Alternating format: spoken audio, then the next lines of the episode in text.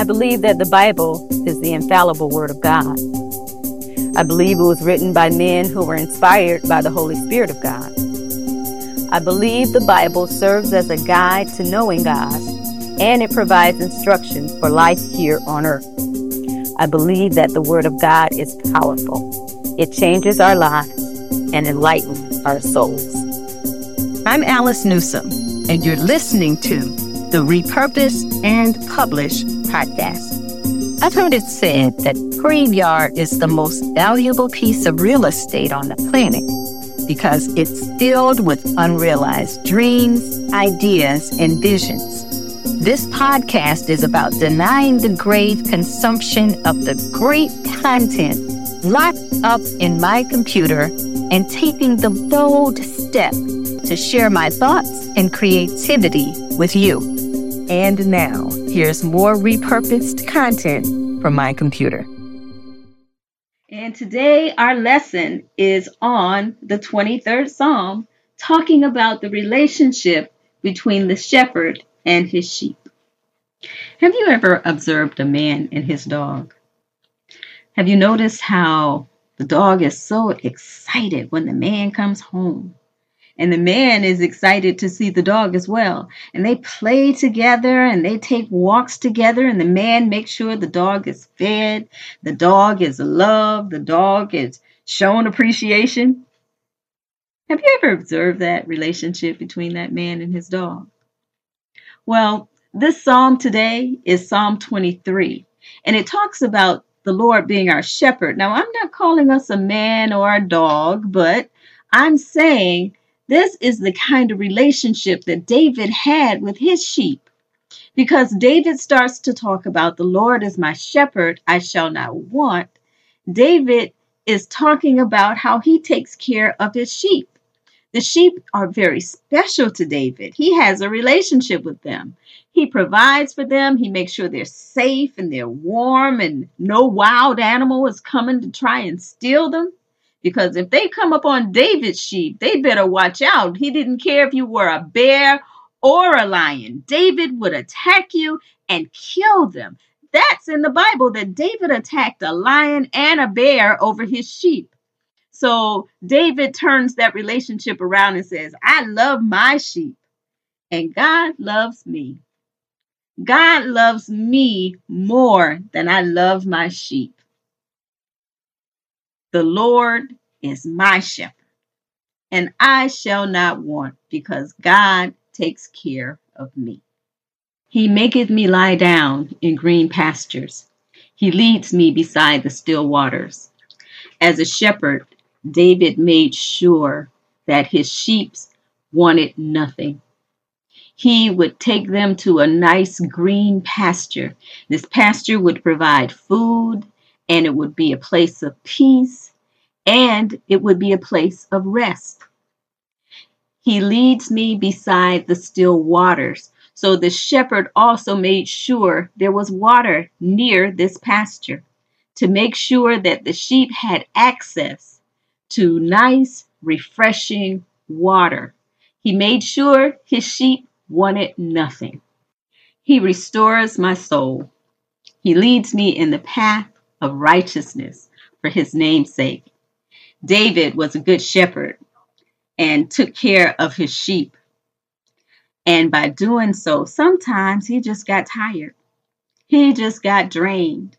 And he needed to be refreshed and restored. His soul needed to be revived. And he said, God does that. God revives my soul. He knows how to give me an infusion of strength and energy.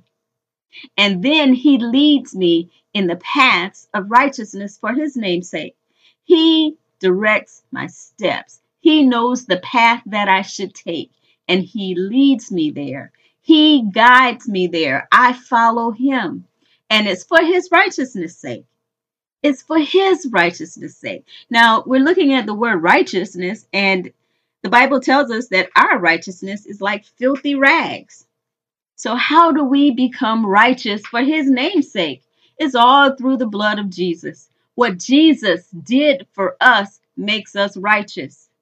He became our righteousness. He became sin so we could become righteous. He did a trade. Jesus traded for us his righteousness for our sin.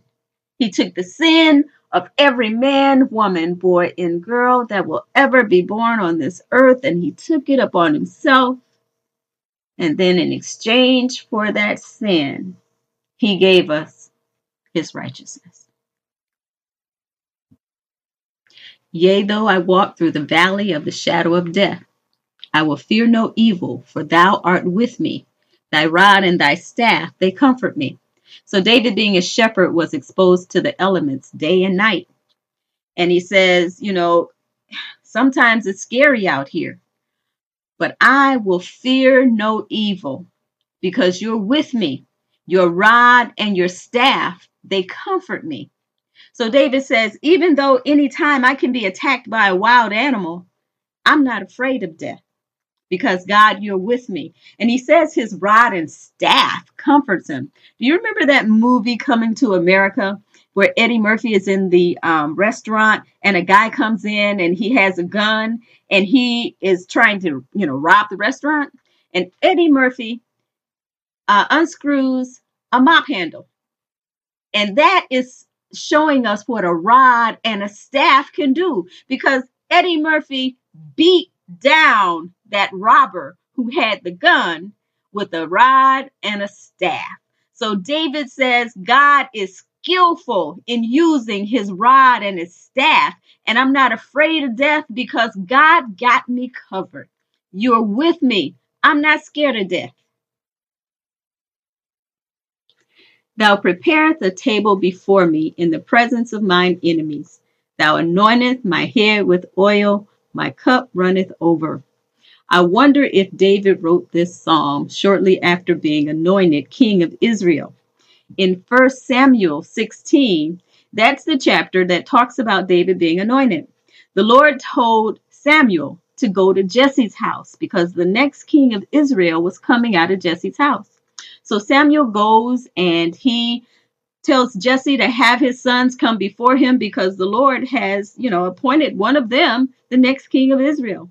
So Eliab comes out. He's the oldest. And Samuel says, Oh, yeah, this has to be him. He's nice and good looking and tall, just handsome, has to be the next king. And the Lord says, No, I have rejected him. Don't look at the outward appearance. You know, I'm looking at the heart. God looks at our heart, not what we look like on the outside, but those things that cause us to act the way that we do, our motives. God looks at our heart. So Eliab is not chosen, and the next six brothers are not chosen. And uh, Samuel says to Jesse, Well, do you have any more sons? And he says, Oh, just the one that's out in the field. He's the youngest one.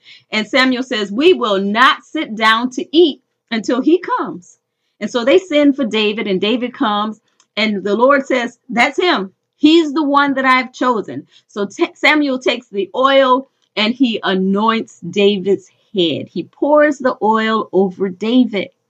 And David says, You anoint my head with oil, and my cup runs over. David is just overjoyed. David is just flabbergasted. Out of nowhere, he's anointed the next king of Israel. And the anointing of the Lord comes on David from that day forward. Now they sit down to eat a meal because he has this sacrifice. I believe it was a peace offering sacrifice. And they're eating this meal. And so here's this table that's prepared before David in the presence of his enemies, even though they're his brothers. Eliab is certainly his enemy. As you read further in the story about David and Goliath, you'll see that Eliab is his brother that confronts David and said, What you doing here? I know you a troublemaker. So Eliab is right there in the presence of David as God anoints him and God elevates him. So David's cup is running over with joy because of what God has done for him in his life. Surely goodness and mercy shall follow me all the days of my life, and I will dwell in the house of the Lord forever. Surely goodness God's goodness and his mercy and his grace They will follow me all the days of my life, and I'll dwell in the house of the Lord forever. Yes, goodness and mercy shall follow me. God has been good and he's going to give me mercy. That means that he's not going to give me the punishment that I deserve, but he's going to show mercy and forgiveness and he's going to accept me because goodness and mercy are following me. They're his goodness and it's his mercy and they're following me all the days of my life. Now we also notice that in verse 4 the shadow of death is also following us. So the shadow of death is following us. God's mercy and grace and goodness are following us. So all of these things are following us all the days of our lives. But when our life is over, because of God's goodness and his mercy, they overshadow that shadow of death. It says, I'm going to dwell in the house of the Lord forever. That means that God, I'm going to live with you forever. When this life is over, as it ends for all of us, I have a place to go that's going to be peaceful and secure, and I'm never going to have a, a worry again because I will be in the presence of the Lord forever. Being in God's presence from now on throughout eternity. That's what God wants for us. He wants us to live with Him. He wants to come in and live with us now as His Holy Spirit dwells inside of us. And then at the end, after we've lived this life and our we're no longer breathing and we breathe our last breath, God says He has a place that's prepared for us. And it's His house that we're going to live in with Him forever. God takes care of us. We're His, and He wants us, and He provides for us. He provides peace that surpasses all understanding. He restores our soul. He replenishes us and rejuvenates our spirits and our minds and our bodies. He gives us strength to continue on, strength to go another day, strength to go another mile, another minute, another second. God gives us strength. And then, even though we know that this life is fleeting, that one day we will die. But God says, even though we walk through the valley of the shadow of death, that we don't have to be afraid of death because God is with us. He also prepares a table before us. That means He has goodness and mercy and blessings for us. That's just for us. And that we don't have to worry about our enemies because God will take care of our enemies. You pray for them, but God will deal with them. Because God has anointed you for a specific time and a specific purpose. So you focus on what God is doing for you. Don't focus on the enemies. Because God has anointed you and He wants to overwhelm you with the blessings that He is just going to pour on you. Because surely goodness and mercy, they're following you all the days of your life. They are there in between all of the heartache and the pain and the bad things that have happened to you. God's goodness and mercy are there. God is aware of it and God is dealing with it. And all of these things come together to make us and mold us and shape us into who God has destined us to be. Now, when our life here is over, God has prepared a place for us that we can come and live with Him forever. He's our Father, and He wants us to be with Him where He is. And He is preparing this place for us so that where He is, we will be there too. So we look forward to the day that God returns when Jesus breaks the sky and we're all changed and we're all living with Him forever. So we thank God for this Psalm 23 and the hope that it shows and the confidence that it builds in Him. And we thank you for the relationship that we have with you, Lord God Almighty. And we thank you for listening. I'm Alice Newsome. You be blessed. Hello, I'm Galeen, your host from Let's Meet the Author. I want to go ahead and boast about one of my authors who premiered in the first season. Alice Newsome. I have read her book over and over, and I cannot put it down. I have recommended to my sisters, I recommend to my mom, to my aunties, and even the male members in my family. Finally, there's a book that talks about the women of the Bible. All right. And also, it gives juicy details about the lives of Jesus' ancestors. The book is called The Sordid Lives of Jesus' Ancestors. Every family has skeletons in their closet. Jesus' family does too. You gotta get your own copy. Go to alicenewsome.com and go ahead and read it and find out all the secrets of Jesus' ancestors. alicenewsome.com. Get your copy today. You will not regret it. I've been busy. I've recorded an audiobook too. Now, the audiobook is a convenient way to hear the stories of the women in Jesus' family tree as you go about your day. I'm the narrator, and it comes with a special audiobook companion document. Get your audiobook now. If you are anything like I am, then you have a stored collection of stories and lessons. I encourage you to get that content out of your mind, out of your device, out of your journal, and share it with the world. Enrich someone's life because they are waiting for you. That's a wrap. Another podcast is in the books. It's published. And I hope you enjoyed it. If you did, make sure to share it and subscribe to get each episode as it becomes available. And please leave a review. Visit my website, alicenewsome.com.